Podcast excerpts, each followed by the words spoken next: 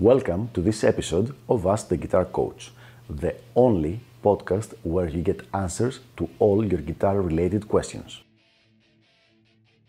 If you're interested in developing your guitar skills and reaching your music goals, please send me an email at the email address ioannis at ioannis.org. That is I O A N I S at I O A N N I S dot org so that I can let you know about all the different packages of elite guitar coaching and how you can get private coaching by me. Without further ado, let's go to our question for the day. How much gain or distortion do I need to use? So here's an interesting question because it's a question that's totally impossible to answer without knowing more about the specific situation. There is really no right or wrong amount of gain to use that's applicable for all situations. The amount of gain or distortion, I'm just going to use the word distortion from now on, uh, used in traditional Chicago blues with the amount of gain used in uh, progressive doom, metal is vastly different in, in every aspect.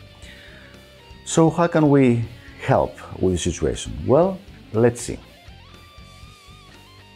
The most important thing to figure out, to understand the amount of gain you're going to need to use, how much distortion you use, is the style of music you're going to play. So if it's classic rock, it's less distortion than heavy metal. If it's thrash or it's death metal, it's, it's more distortion than heavy metal, and so on and so forth. However, having said that, it also matters a lot the style, the kind of sound you have in mind. So, there are some things that are specific to the specific style of music, but maybe you want a different sound in your head. For example, in the mid 80s, Yngwie Malmsteen was playing with a Stratocaster with a single coil pickup at the time, not later on when he switched to double coil pickups, but and while everybody else, pretty much everybody else, was using all double coil pickups, humbuckers.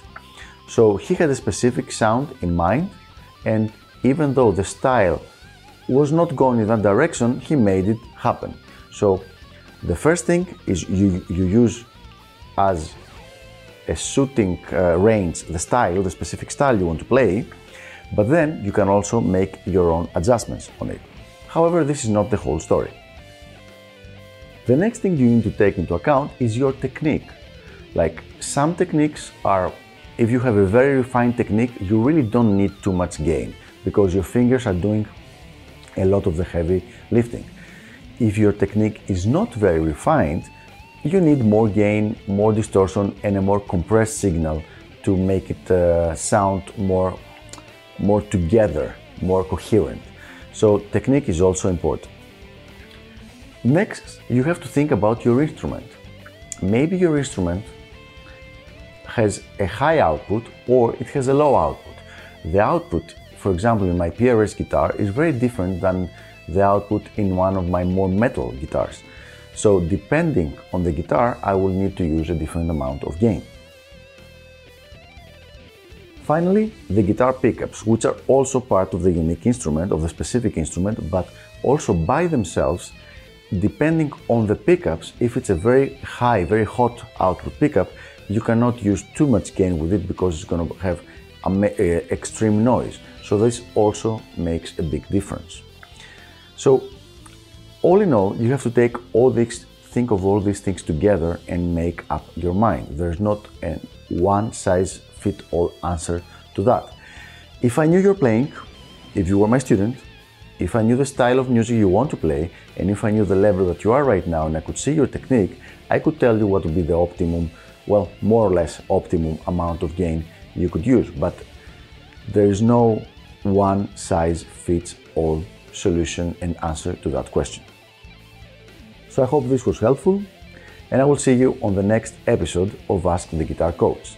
Until then, keep sending me your questions, and I will make sure I answer them in a future episode. Bye bye.